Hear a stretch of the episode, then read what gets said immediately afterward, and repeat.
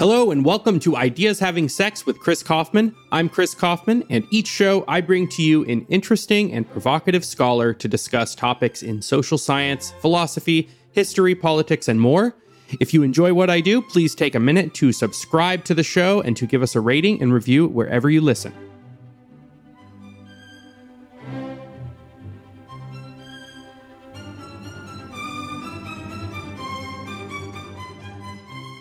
Hey, everybody, and welcome to Ideas Having Sex. I'm Chris Kaufman, and today I'm joined by returning guest, philosopher and University of Notre Dame professor James Otteson. James is a research fellow for the Independent Institute, as well as a senior scholar at both the Fund for American Studies and the Fraser Institute. He is the author of Actual Ethics, What Adam Smith Knew, The End of Socialism, Honorable Business, Seven Deadly Economic Sins, which we discussed last time he was on the show, and the book we're discussing today, co authored with Steve McMullen, Should Wealth Be Redistributed? A Debate. Jim, thanks for joining me. Thanks for having me, Chris. It's a pleasure. So, this is a debate volume. You and Steve go back and forth, taking different positions.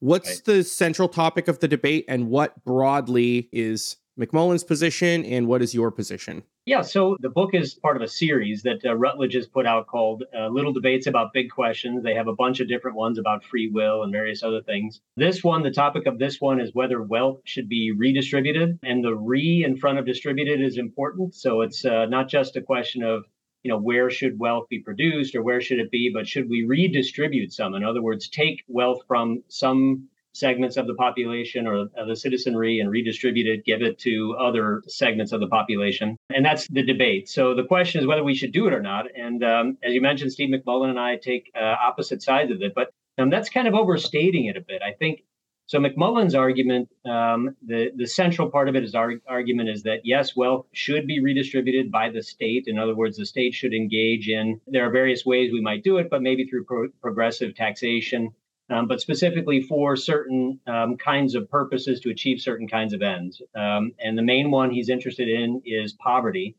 So he talks about poverty traps that some poor people, particularly in, in the United States, face um, that makes them either unable to or only with great difficulty to participate in the economic life and the prosperity of the United States. Um, and he thinks that a little bit of uh, wealth redistribution, and I should emphasize it's just a little bit. So he's advocating not getting rid of or replacing what wealth redistribution we already have. Uh, he argues for just increasing it a little bit and maybe targeting it to specific purposes. But he thinks that doing so can enable people who, poor people in particular, who at the moment are sort of closed out or shut out, as he puts it, um, of the economic prosperity and participating in economic life of the United States. It could enable them to participate more. And then uh, on my side, my argument is less that wealth should not be redistributed than it is that most of the arguments given in favor of wealth redistribution don't actually succeed in making their case. And so I'll just mention one thing at the beginning here that uh, part of my argument. So I, I premise my argument on what I call the equal moral agency principle, which is a principle I've talked in, talked about in some others of my works, including in Seven Deadly Economic Sins that you mentioned, and thank you for that.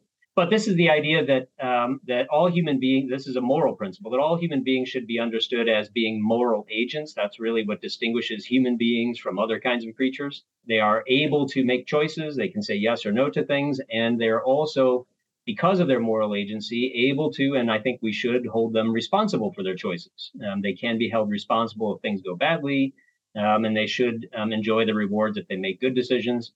Um, but that moral agency agency principle, I claim, is an equal moral agency principle, so it applies to all human beings. And so my argument is that anytime we would like to, for any reason, not just wealth redistribution, for any, any other purpose, if we want to force people to do things that they otherwise wouldn't want to do, we have to meet a pretty high argumentative burden. In other words, we have to say that this particular case or this particular reason for violating what looks like a pretty foundational moral principle of equal moral agency um, is nevertheless justified by some important and you know sufficiently weighty reason to violate it. And my argument is that, or my claim is that most of the arguments that are given for wealth redistribution don't actually meet that uh, argumentative burden. So um, there might be other ways to achieve um, the goals that wealth redistribution is aimed uh, at targeting um, that would be um, less burdensome to this equal moral agency principle. Um, and so it's it's it's a high burden, but I think um, that's what as it should be because we're dealing with human beings, uh, you know, and uh, human beings. Before you start uh, making them do things that they don't want to do, um, or preventing them from engaging in activities they would like to engage in, I think you have to meet a pretty high burden. I agree with that. Let me ask you a question to maybe bring out. I think the intuition that a lot of people have that the burden does not need to be very high. I think there are two types of reasons that you can appeal to that push you in opposite directions about where the burden of justification lies and both of them are, are, seem powerful and one is that if you make an analogy that is on a more human scale that ordinary people understand you and me interacting together or me interacting with my neighbor and forcing my neighbor to engage in some action that she doesn't want to engage in, taking her money or something to serve my ends. It seems obvious if you make the example concrete and specific with real people that the justificatory burden is very high. You can't just take other people's things or force people to do things against their will unless you have a very, very good reason. And even if you have a very, very good reason, you're still probably limited in just how you can do it. Dan Moller argues that you're you still probably take on then obligations after you do such a thing of restitution and gratitude and all these other things.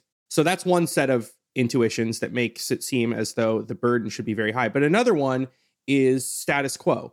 If there's something that everyone has been doing for a long time and it's very established in society, then changing that thing dramatically seems like that requires a high burden of justification. So we currently live in a society with large amounts of wealth redistribution. Does that make sense how those two different facts kind of push intuitions in opposite directions? Yeah, no, I think it makes good sense. Um, and in fact, it reflects a lot of the argument that we engage in in this in this volume uh, about how to understand the the both the intuitions at the micro level that you started out with and then uh, also, well, we already have this system, so the idea of just incrementally, you know, changing it or adding a little bit at the, you know, at the margins, why would that um, entail some, you know, some large new justificatory burden that has to be met? So I think both of those are are, are good points. Let me start with the first about the, the at the micro level. If that intuition holds, and I think it is for most people, that intuition does hold, it's usually an interpersonal relationship. So as you were suggesting, you know, between you and me, I have something that I would that I want or need.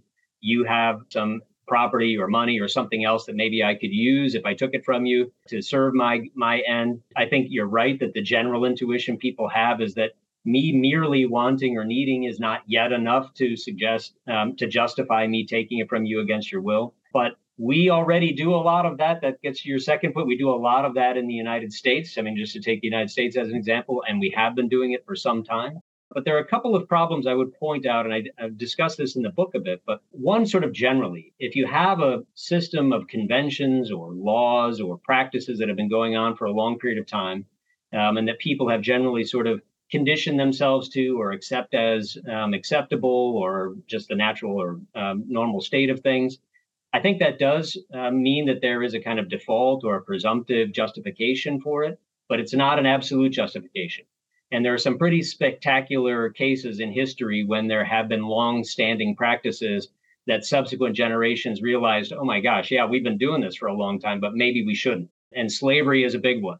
And the reason I mention slavery is because that issue is really, really cuts to the heart, I think, of this question about redistribution because there are different conceptions of justice you might apply. Um, so, one of the things we talk about in the book quite a bit is well, what's the right conception of justice? And I argue for, at the legal level, at the level of laws of a country or even of a state, for a compensatory conception of justice. And what I mean by that is that if I have robbed from you or I've stolen from you, defrauded you out of something that was yours, let alone if I killed you or enslaved you, um, then I've caused some real and identifiable harm to you unwillingly, involuntarily on your part. And a compensatory just, um, notion of justice says, well, in cases like that, what you've done is committed an injustice. You've imposed an involuntary cost or harm on somebody else.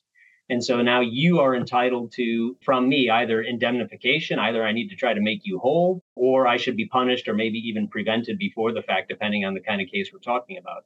That seems a relatively straightforward kind of conception of justice that deals with a lot of the cases that seem um, that would first come to our minds about theft, colonialism, slavery, imperialism, etc. But one of the main arguments for wealth redistribution um, relies not on a compensatory conception of justice, but what's sometimes called a distributionist um, conception of justice. And that is let's look at the overall distribution of wealth or prosperity or property in a society and ask ourselves does that seem just or does it seem fair you know maybe there's a great deal of inequality in society or maybe if we redistributed some of the wealth from some places to some other places, overall utility would go up, or overall prosperity would go up, or it would lead to various kinds of benefits. Here's the problem with that, or one of the problems I think with that. On a compensatory conception of justice, the one I uh, the one I was defending, if you have a case like um, as uh, McMullen discusses and, and we, we discuss, but he brings these cases up, like slavery in America's history, or when Europeans came to the New World and they started appropriating the Native Americans' land without compensation. These are cases that are readily addressable by means of the compensatory conception of justice. In other words, yeah, if you're enslaving somebody, you're taking somebody's land without compensation or without even a- asking permission. Those are straightforward cases of compensatory injustice, and so it's it's very easy to explain why it is that's immoral and why it is you are now owed some kind of compensation or maybe I should be punished or maybe both, some combination. On the other hand, if you subscribe to a uh, distributionist conception of justice um, or distributive justice, what that means is that we can't just immediately say that cases of, ens- of enslavement or cases of uh, usurpation are automatically unjust. Instead, what we have to say is, well, let's look at the resulting overall distribution of prosperity in the world, uh, maybe the overall distribution of utility. Did it go up?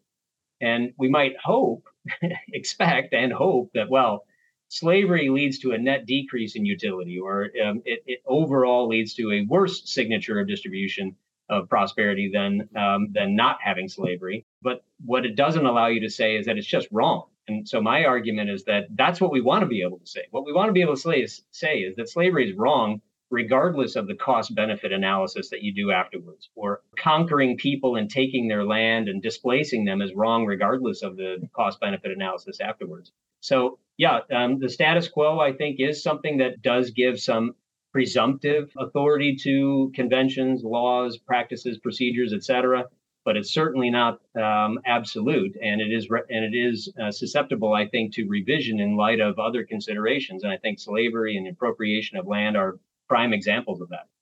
Can McMullen overcome the objection you just raised by adopting both a distributive and a compensatory view of justice? Does he does he need to choose one or the other, or can you have both? And maybe a related question: Is there any form of distributive justice that you find plausible, or do you think that the the concept is confused from the get go?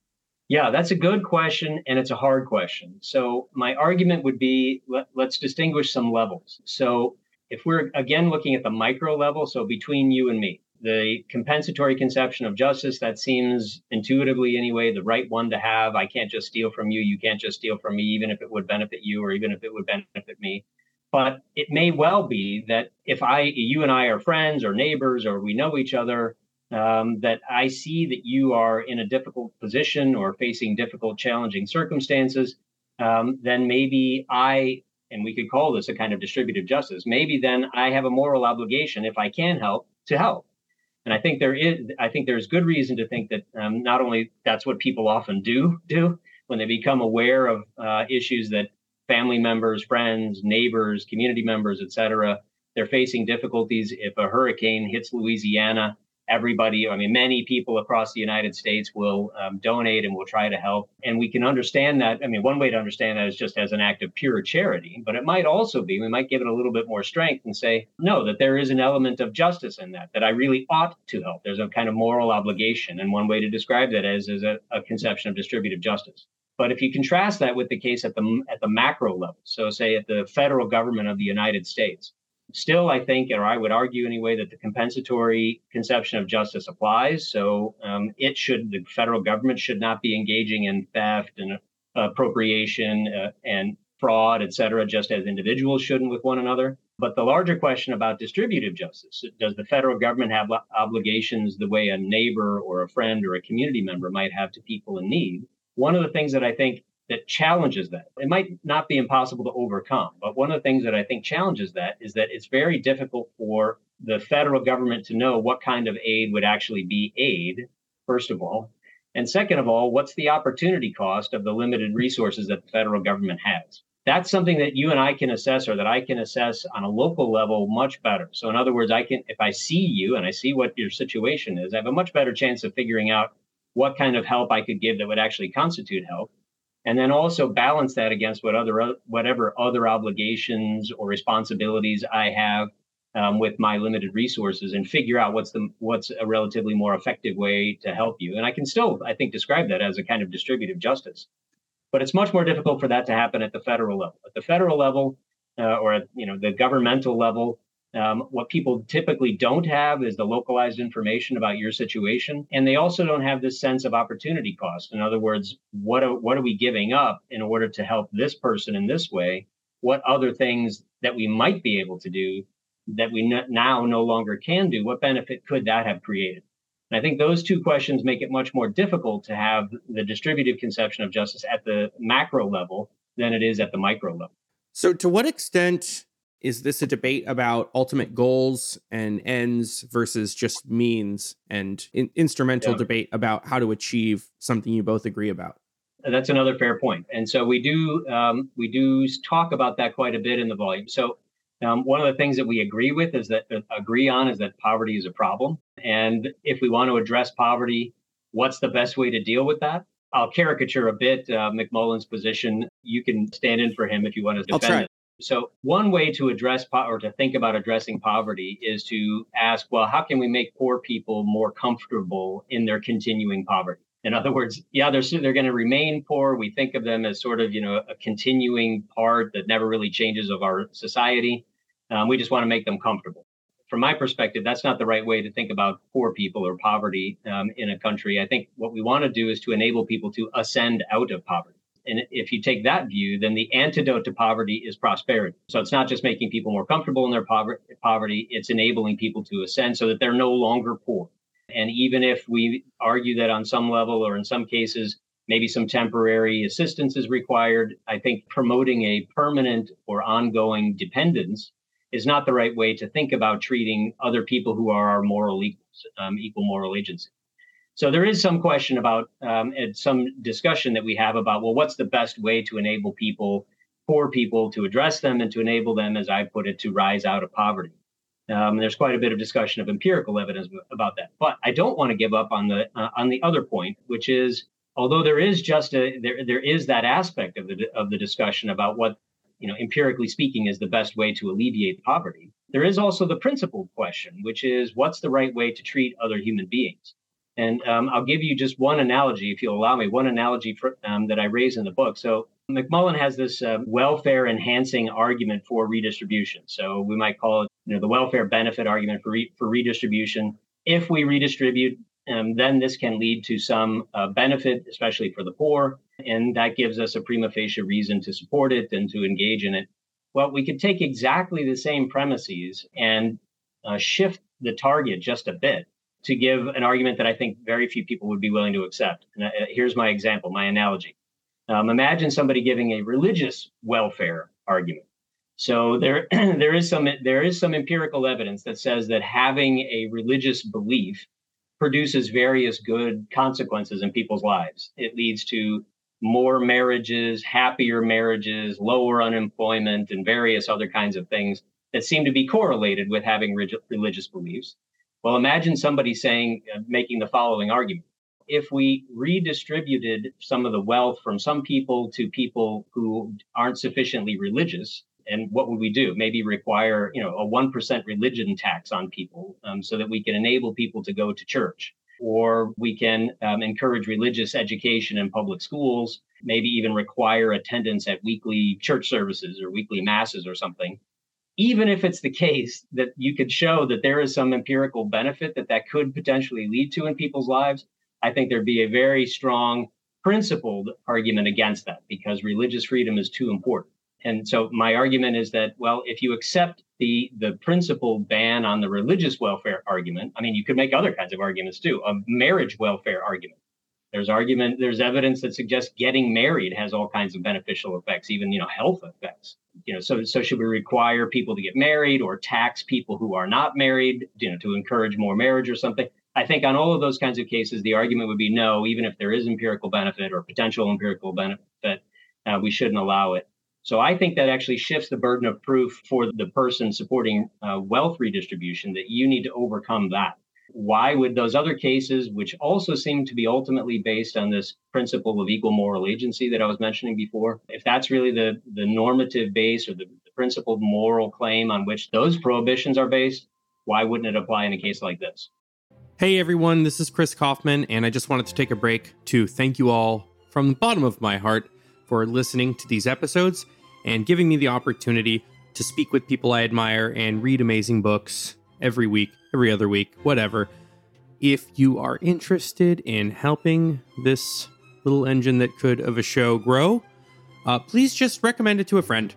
Recommend it to a friend. Maybe give it a give it a five star rating on one of those places you listen to it at. But really, if you just recommend it to someone, that that goes a long way um, for a small show like this. So thank you again. Thank you for listening. Keep listening, and back to the show. What role does the concept of judgment play in your argument? The concept of judgment. You mean on behalf of somebody who's thinking about helping another person, or how do you mean?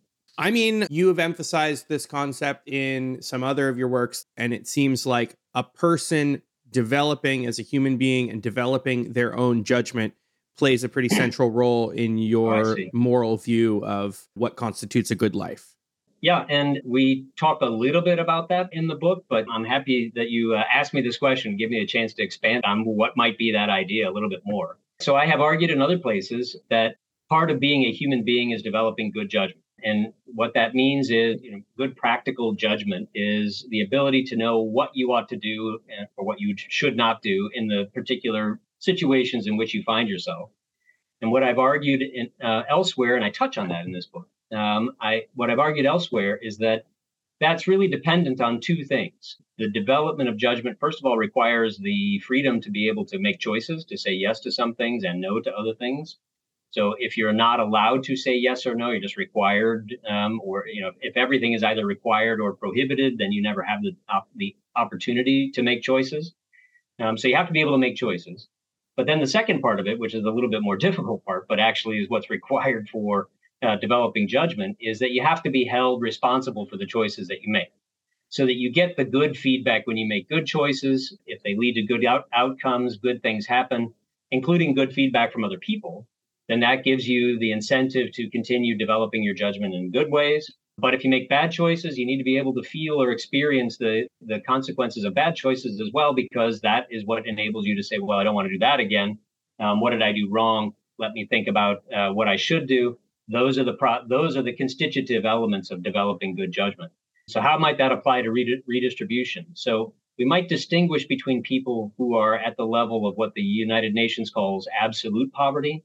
So absolute poverty is about two dollars per person per day, two um, contemporary uh, American dollars per person per day. If you're living at that level or lower, and there are people like that living at levels like that uh, around the world, okay, at that state, at that level, of extreme poverty or absolute poverty, the question of, well, how do I develop good reflective judgment basically doesn't even come up. Um, you're not really facing anything other than, can I survive the day? Can my children survive the day? So at that level, I think this argument about judgment really doesn't apply. But I think it does apply once people start to um, to rise above that level and they get into what we might call relative poverty. So in the United States, we have a great deal of relative poverty, meaning some people are much poorer relative to other people.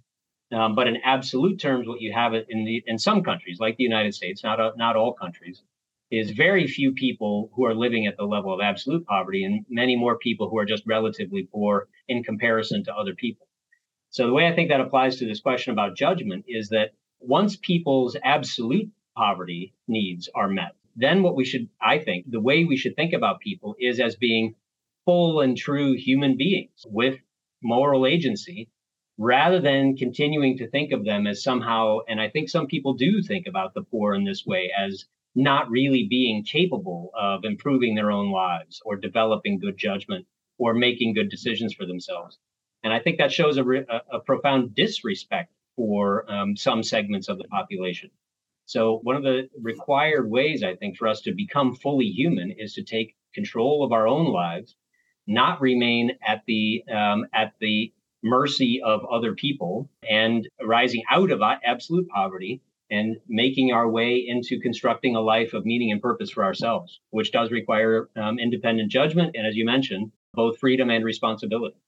That's a good answer. Yeah, I know you don't linger on this point super hard in this book, but I've recently been reading your actual ethics and quite enjoying it, and uh, it seemed to be a ah, pretty thank you very much central part of that work, and I like the way you were talking about it. Something that comes up really centrally in your debate with McMullen here, and I think this is a really important point generally when you're arguing about policy questions, or even even on a interpersonal level, is is the idea of alternatives you can make an argument that some policy, say some redistributionist policy, might on net have a benefit, but that's not the end of the argument because it might also be the case that there is some other policy that would have even more benefit. Or there might be some other policy with an equal benefit, but that is less restrictive or less morally troubling for some reason. And if that's the case, if you have two policies that are equal in terms of a utilitarian calculus, but one is more morally troubling, you should prefer to take the other option. You should prefer to take the less morally troubling option. And one thing that occurs to me throughout reading this is that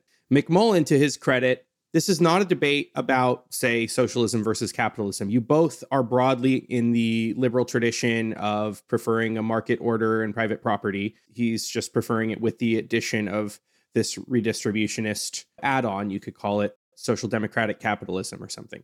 But he, to his credit, acknowledges that there are things that the state does, such as he brings up occupational licensure, that disadvantage the poor, that make it harder for people to raise themselves out of poverty by making it more difficult to go into various occupations or requiring you have to pay a lot of money or go to school or whatever to get certain occupational licenses. And sometimes that's ostensibly based on safety, but a lot of times it's it's not. You know, you need a license to be a flower arranger in some states.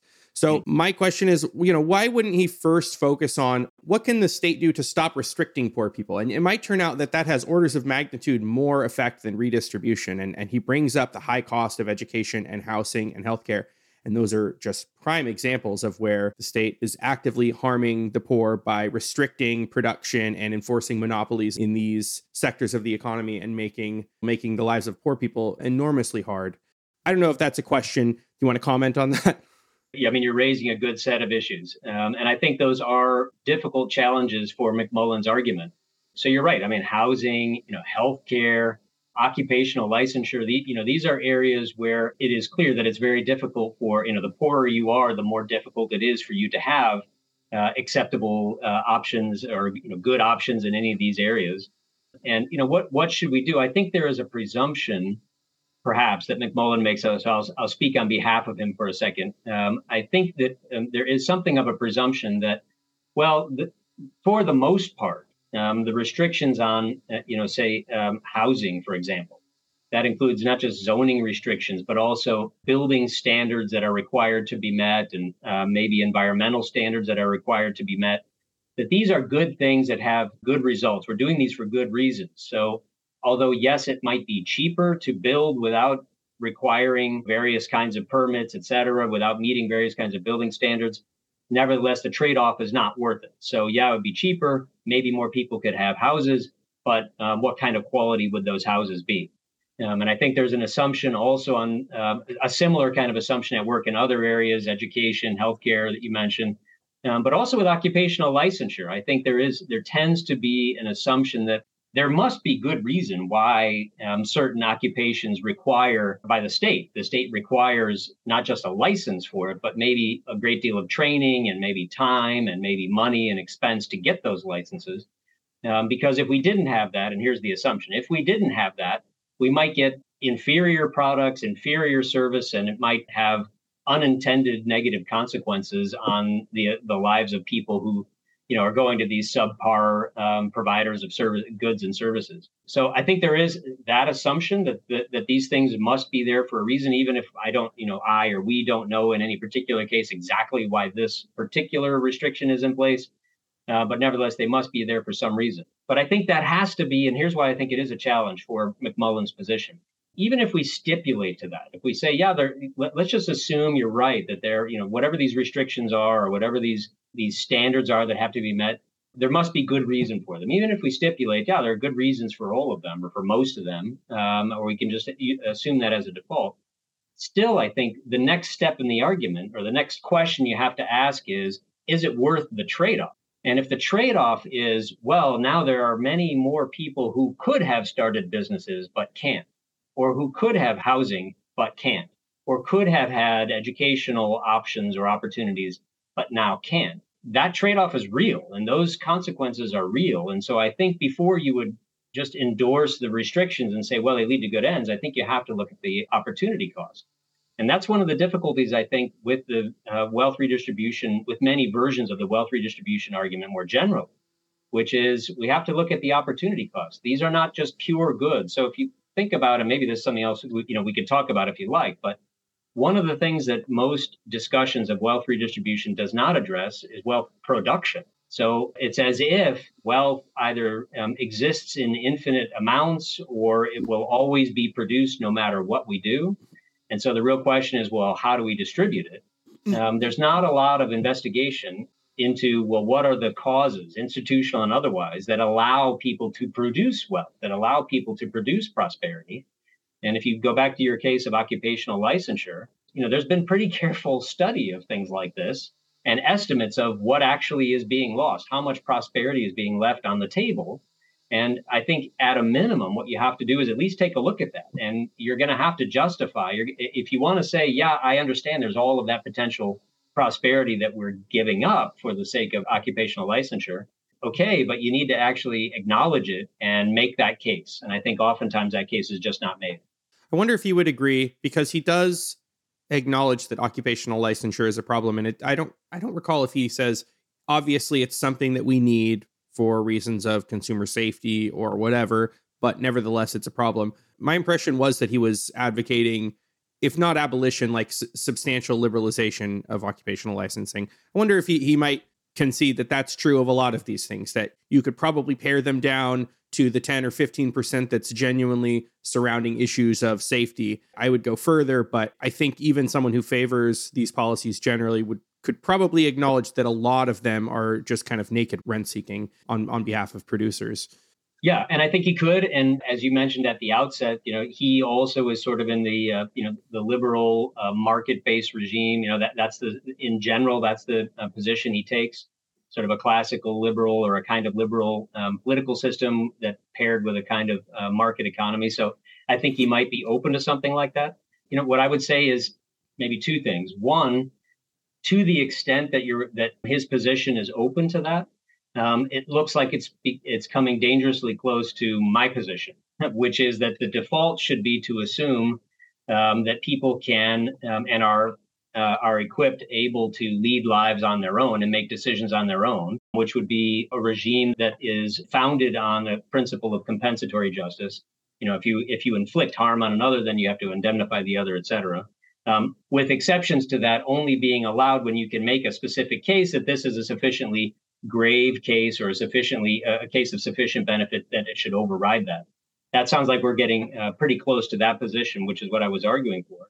But there's one other point I would make about this, uh, Chris, and this is something that I, th- I know that you'll be familiar with, and maybe uh, many of your listeners would also be familiar with.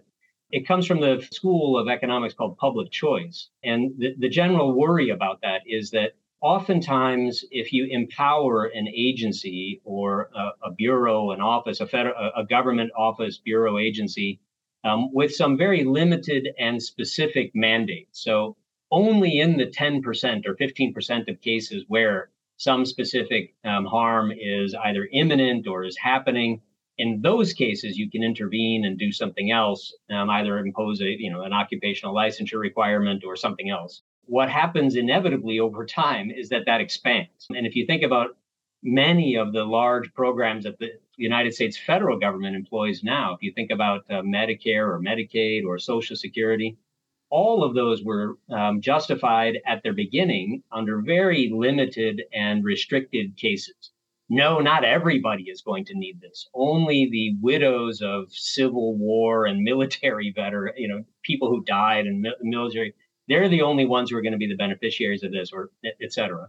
And yet, in all of those cases, what what have we seen happen? They've grown uh, tremendously, way beyond whatever the theorist might have wanted to begin with. And I, I suggest that as an insight from the School of Public Choice, which is that oftentimes the agents who are the people who are working in these agencies, um, they'll have their, their agendas of their own. And their agendas or their goals, what, what they would like to do, may or may not align with whatever the theorist envisioned to begin with.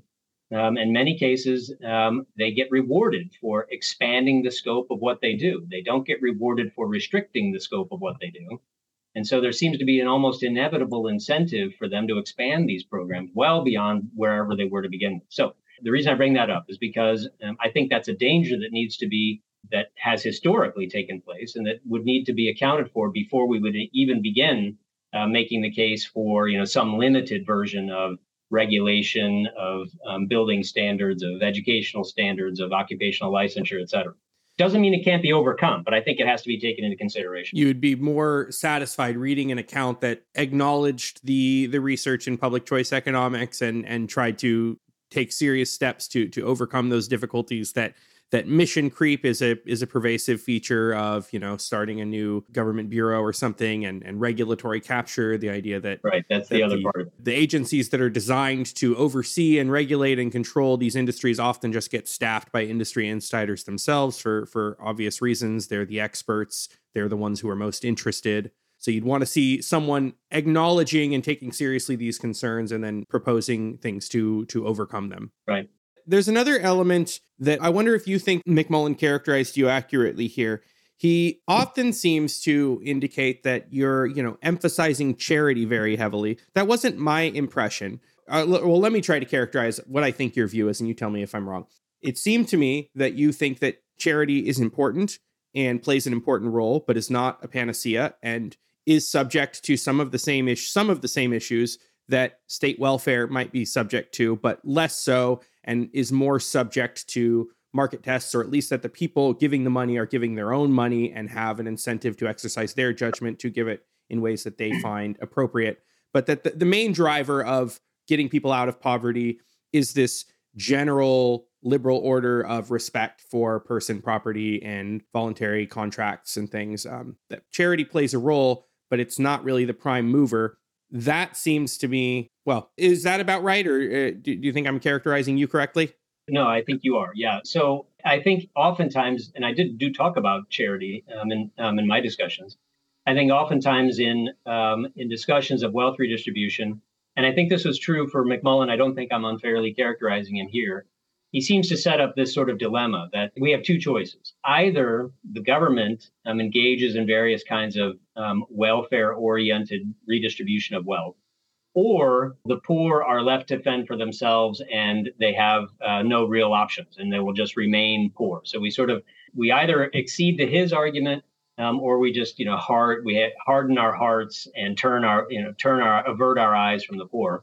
Um, and so, uh, one important part of that argument that I think uh, of that discussion that needs to be brought up is well, you know, human beings are actually quite charitable. You know, in the United States, we give hundreds of billions of, year, of dollars a year to various charities. There are thousands of charities and nonprofit organizations. Um, so, human beings are quite charitable, and that is even in the presence of a pretty substantial um, welfare state that the United States has.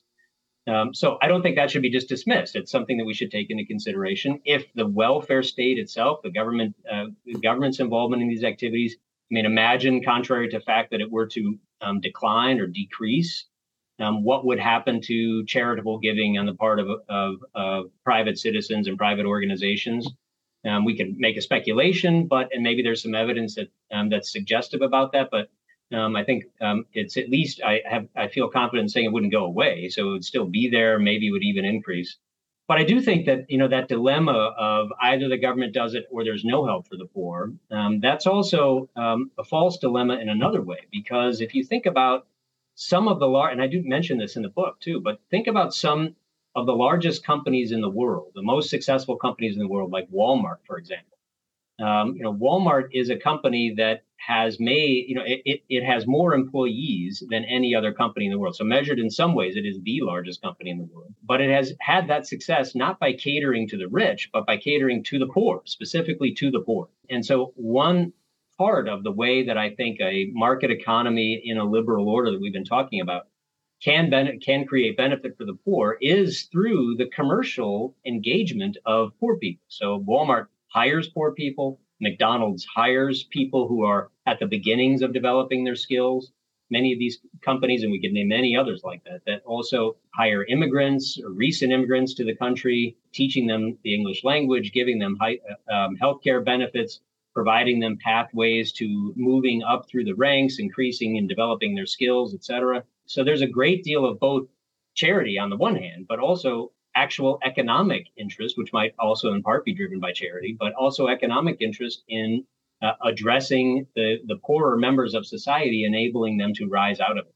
So I think these are other ways, and that goes back to your, your initial point, which is that maybe there are other ways that um, we could address the problems of the poor that don't involve um, or don't at least obviously involve um, violating anything like the uh, equal moral agency of other of some citizens in order to benefit others.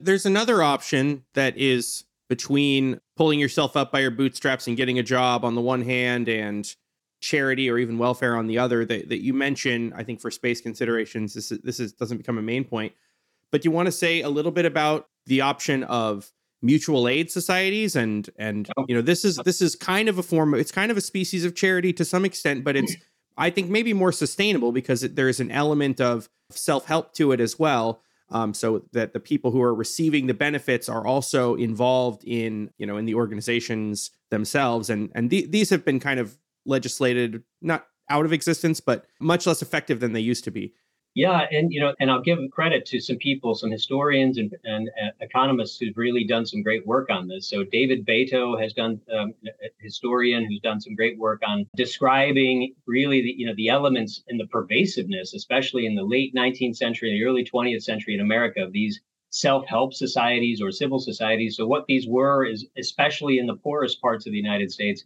and especially among black segments in the United States. I mean, remember the time we're talking, late 19th century early 20th century when especially black citizens in, the, in America could not rely on the federal government or um, in many cases there wasn't much charity either to help them out of their um, of their difficult situations and their uh, the poverty they were facing.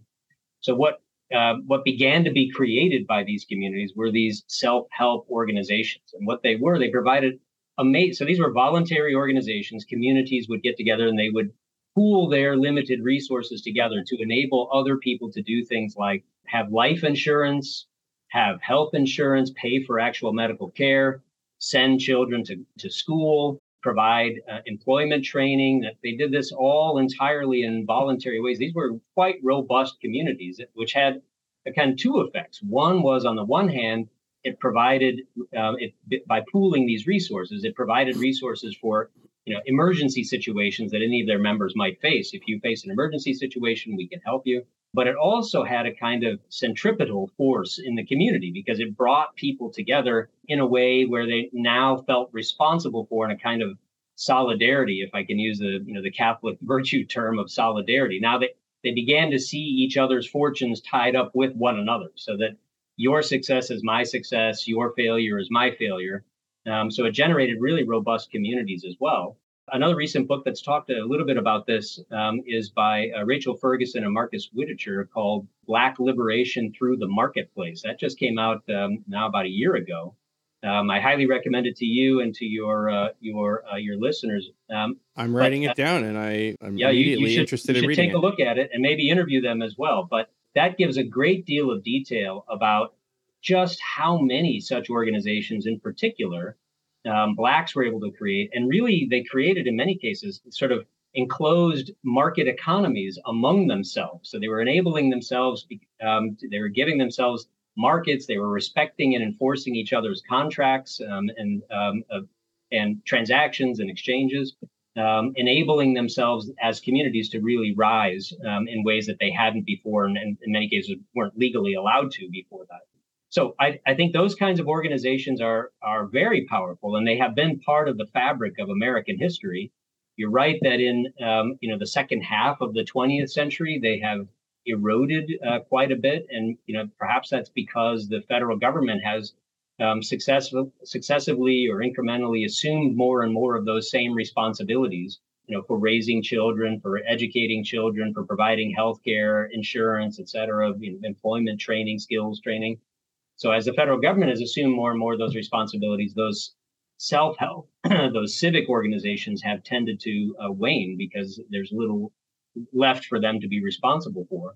But that does give some indirect evidence, and this is maybe something to consider that in the absence of government help, you might see a reemergence um, of these kinds of organizations that we used to have um, and that were quite successful in the past. And my understanding, it's been a while since I've read David's book. David was on the show to talk about a different book, but I looked at his book a long time ago. And I think the crowding out that you mentioned is, is part of the story for why they fell out of favor. But I think there are also some active ways in which they've been suppressed. Ah. I think regulation of insurance companies and provision of hmm. insurance has suppressed the insurance functions of these societies. So these societies are still around. You could still join a Masonic lodge and the Odd Fellows and be an elk, but they were always social clubs and they're still social clubs. But in addition, they used to have this economic function that was more robust. And I think a lot of them ended up falling afoul of insurance regulations that they couldn't survive basically as being qualified as an insurance company and still you know run in the same way that they were running before i yeah. think that still that still goes on and and that's a shame no agreed and you know and i i would bow to uh, david beito's expertise about this but my under my limited understanding of that is that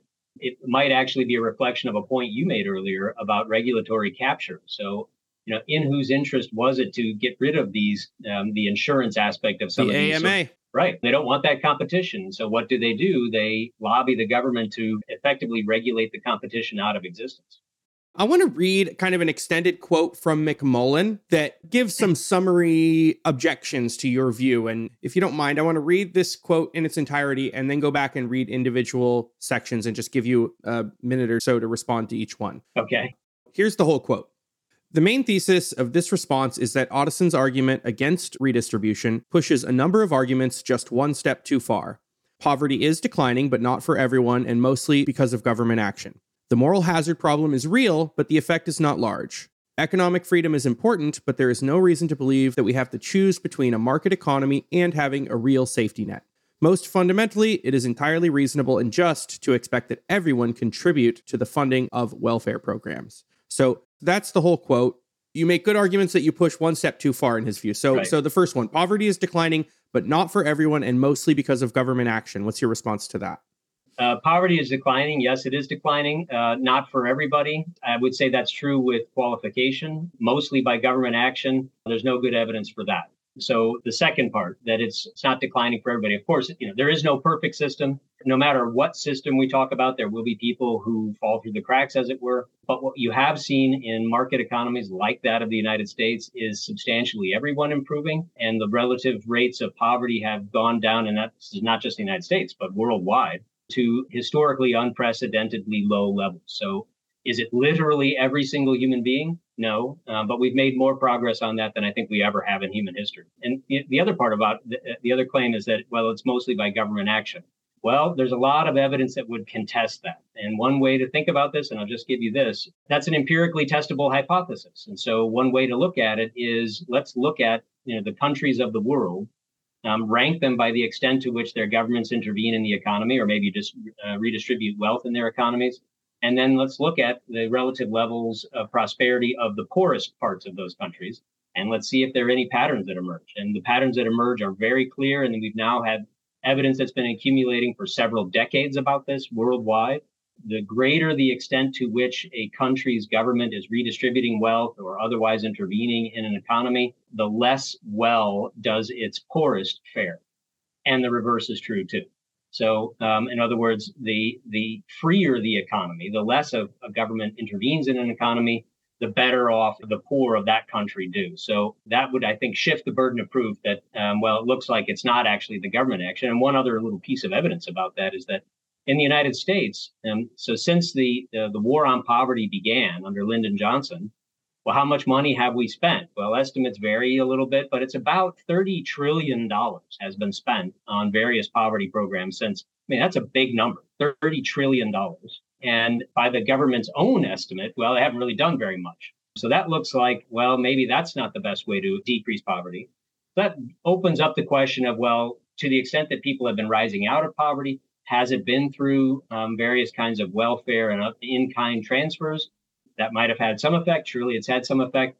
Um, but it looks like that the positive effect you get from that is swamped by the overall effect you can have from having a market economy in which everybody's persons, properties, and voluntary promises and contracts are, are protected. Another point about the Great Society programs and the war on poverty, and I think this is true of a lot of a lot of policies, is that there was a good trend of progress being made prior to the implementation of these policies and maybe that progress and the broader cultural you know zeitgeist of wanting to do something about poverty both contributed to legislative efforts so that causation get gets switched up here. It's poverty going away and people being concerned about poverty caused legislation rather than legislation causing poverty to diminish. I don't know the the exact trends, but my recollection and I think you mentioned this in the book is that poverty trends were already declining quickly and declined less quickly after the implementation of the Great Society. Well, that's it. You have that exactly right. Okay, the next the next chunk of this is the moral hazard problem is real, but the effect is not large. I mean, that's a matter of, of judgment and perspective, I guess. So, you know, what is the moral hazard problem? Uh, the moral hazard problem in general is that to the extent that people think that potential bad outcomes from actions they're considering would either be mitigated or paid for or alleviated by somebody else, it inclines them at the margins to engage not in less, but in more of that activity. And there's quite a lot of evidence that that seems to be an endemic feature of human nature. So, an easy example is to say, well, you know, if suppose I said to you, Gambling is immoral. You shouldn't gamble. But if you do gamble and lose any money, I'll pay all of your losses. Well, okay. So if you if I said that and you believe me, um, what would you do? Well, you you know you would do what, what millions of people do. They would go and begin gambling, but you do it even more. Even people who didn't gamble before would be inclined to do uh, to gamble more. So the question about that is, well, what about other kinds of behavior? You know, does that apply to other kinds of behavior? And I think there's a lot of evidence that suggests that it is what human beings do. They assess risk, often imperfectly. We make mistakes about assessing risk, but they engage in behaviors on the basis of their assessment of risk. And they do take into consideration well, if something bad happens, is there somebody or something or some program or policy or agency that would make me whole or that would that would alleviate the bad consequences if I choose poorly? And the extent to which you have programs like that, you get a lot more of it. One example might be the 2008 2009 economic downturn. So if we tell lenders, uh, yeah, no, we want you to lend to people um, with low credit scores and maybe, in other words, assume greater risk. But don't worry, if you lose money, we'll make sure that, um, you know, we'll insure you or we'll make sure that we'll make you whole. Well, what do you get? You get people lending money in all kinds of risky things. And it seems like it, it becomes a kind of rational behavior. Why wouldn't they do that? If they think all the upside comes to me, all the downside goes to you, sure. Why wouldn't people do that?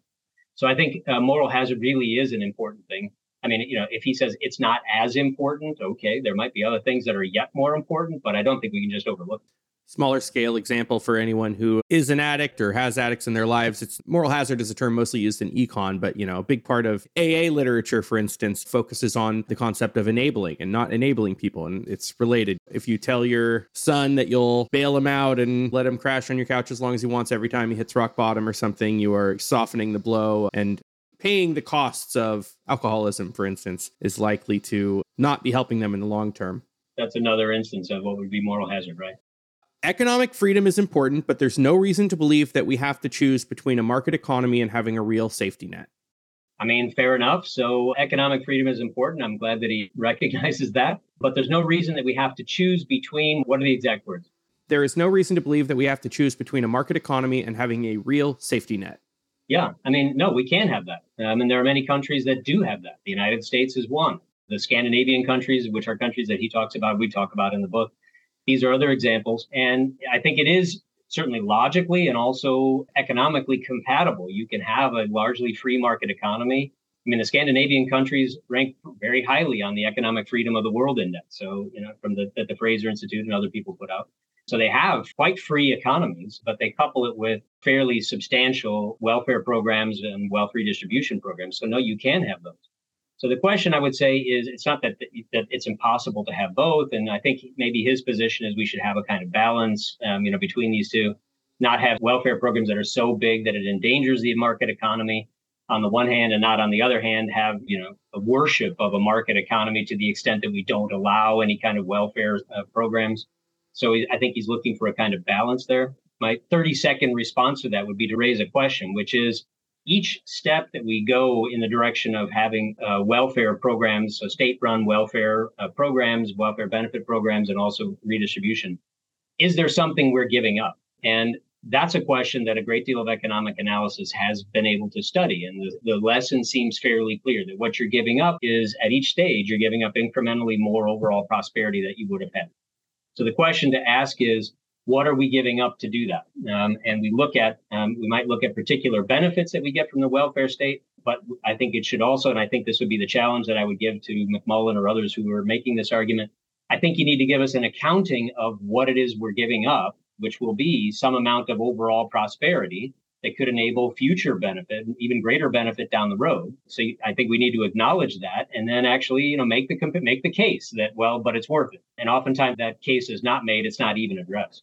Maybe and one other thing. Can I mention one other thing very quickly, Chris? Yeah, I'm sorry. One kind of potential poverty trap. So you know, McMullen's interested in poverty traps, but one kind of poverty trap that he doesn't discuss that I think is relevant to this question is the enormous amount of debt that many of these countries are generating. You know, the United States in its history has created more wealth in real terms than any other country in the history of the world, uh, but it has now also created more debt in real terms than any other country in the history of the world.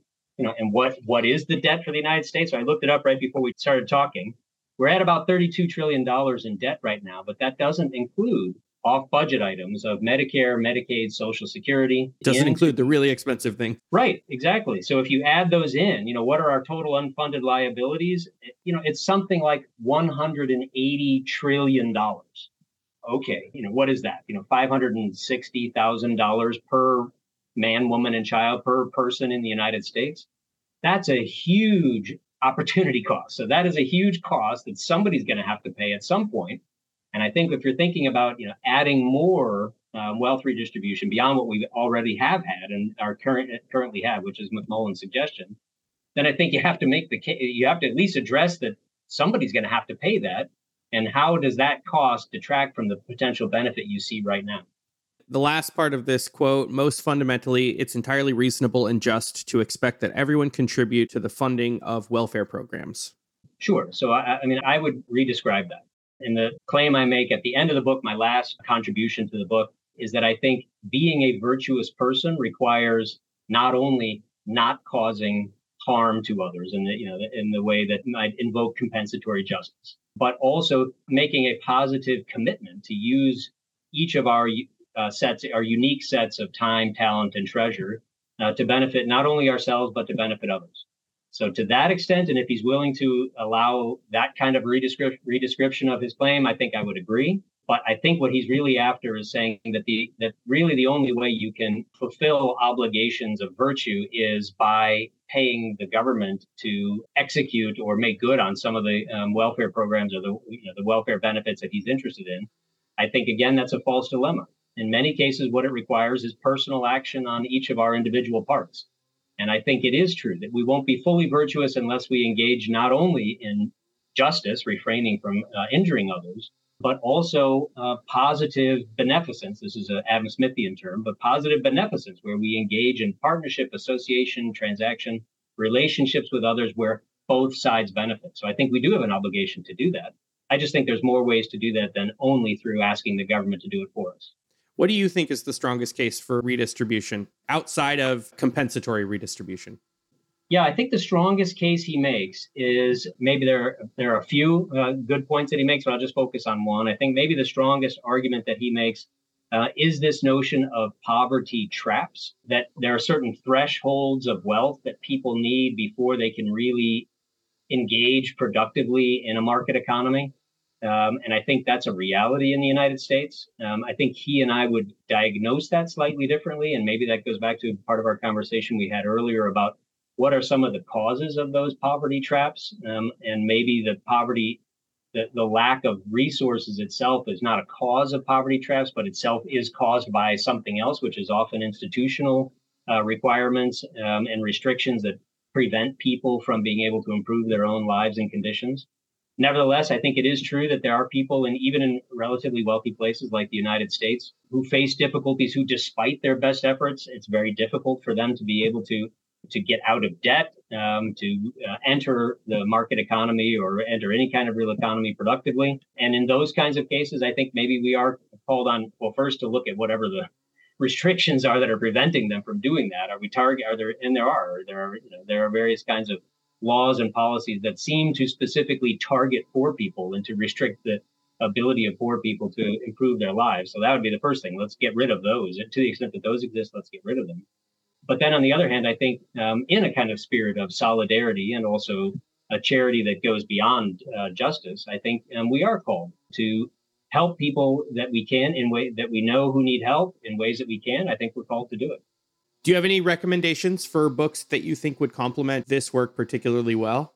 Yeah, in fact, I just mentioned at the end of the book we do have some suggestions for other readings. I would mention a couple, you know, maybe maybe ones that go against my position. Um, if you have not read uh, G.A. Cohen's little book called "Why Not Socialism," came out in 2009. I would, you know, that's that's a defense of socialism, but it uses some of the kinds of arguments that we've uh, talked about uh, takes it in a very different direction. Another one I would mention is more recently is uh, Mariana Mazzucato. Uh, so she's an economist, an Italian economist, who has written quite a bit about economic prosperity in conjunction with the state. And so she's got a book called The Entrepreneurial State, um, in which she makes the claim, I think it came out in 2015 or so, Mazzucato. And her argument is that most of the great innovations that we credit private enterprise with or private actors in market economies actually came about either only because there was state intervention or state support or state investment, um, or was greatly uh, helped by that. Um, so, those are a couple of books I would recommend to readers who are skeptical of my argument and maybe a little bit more sympathetic to uh, McMullen's argument and want to see more about uh, how that might be defended. So, I would recommend both of those. And then maybe I'll mention just one other book that I draw on in constructing my own argument. This is a book by somebody named Walter Scheidel called The Great Leveler. That came out in 2017. That book is a historical survey of attempts, of large scale attempts to, to create equality in communities, either in local communities and larger scale communities, even in entire countries. And it comes to the rather dispiriting conclusion, or I guess inspiring, depending on your perspective, that the only ways we've ever been able, historically speaking, been able to figure out how to get people, you know, large groups of people to be relatively equal have been through pretty bad things. So things like total state collapse, widespread uh, pandemics that like the Black Plague that killed millions of people, very large scale warfare. Um, so these are things he calls these things, you know, these are the great levelers. He calls them the four horsemen of the apocalypse that we haven't really been able to figure out, despite hundreds, maybe thousands of attempts. We haven't been able really to figure out how to generate equality among people, and material equality among people in society without leveling them down. So we can't level people up as a group. We level them down, and we're pretty good at figuring out ways to do that, but it, it involves things like violence and death and destruction. Cutting down the tall trees is easier than growing the small ones. Yep. yeah. Do you have any new books or uh, projects you're working on right now that you want to plug?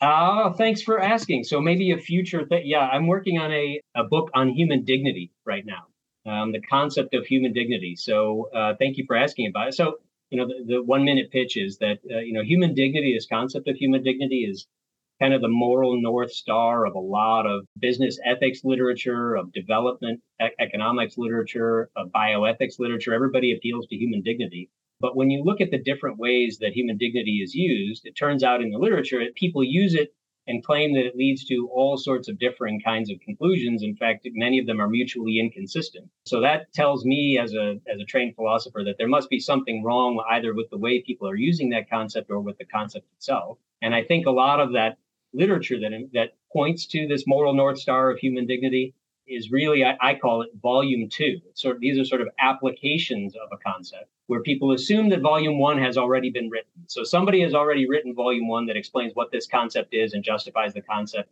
um, itself, gives the necessary and sufficient conditions. But I don't think that that case has actually been made. So I'm going to try to make uh, write volume one. We'll see how successful I am. Do you have a timeline on that at all? I mean, don't hold me to this, Chris. Uh, but I'm hoping to complete the uh, draft of the manuscript this summer. So, um, you know, maybe by this time next year, we can have a conversation about that. Well, I'll be looking forward to that. Where can people find you if they want to keep up with your work? A couple of places. So one is uh, I have a website, which is just my name, jamesotteson.com. Uh, so you can go there and I keep up a lot of the stuff that I write and you can find other things about me. Also, almost all all of my books are available on places like Amazon. So if you go to Amazon, um, you know, there's an author's page that has all my stuff. And then you can go to my uh, my university website. Um, I teach at the University of Notre Dame, and so that includes a lot of the work I do as well. Awesome. I'll include those as well as the book recommendations on the show notes. My guest today has been James Otteson, and his book, once again co authored with Steve McMullen, is Should Wealth Be Redistributed? A Debate. Jim, thanks so much for joining me on Ideas Having Sex. My pleasure, Chris. Thanks for having me. Thank you for listening to Ideas Having Sex, where we have stimulating conversations on social science, philosophy, history, politics, and more. If you're a fan of what I do, please take a minute to subscribe to the show and to give us a rating and review wherever you listen. I'm Chris Kaufman. Thanks for listening.